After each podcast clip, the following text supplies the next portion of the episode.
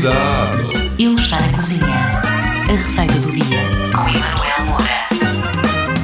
Olá pessoal! Sejam bem-vindos a mais um Cuidado Cuidadinho que ele está na cozinha. Sou o Emanuel Moura. Hoje vou ensinar-lhe a fazer bebida de amêndoa. Ah, pois é! As quantidades que eu lhe vou dar estão pensadas para 4 doses. Isto demora mais ou menos 30 minutos a fazer. Precisamos de 100 gramas de amêndoas, 1 litro de água, baunilha e geleia de arroz.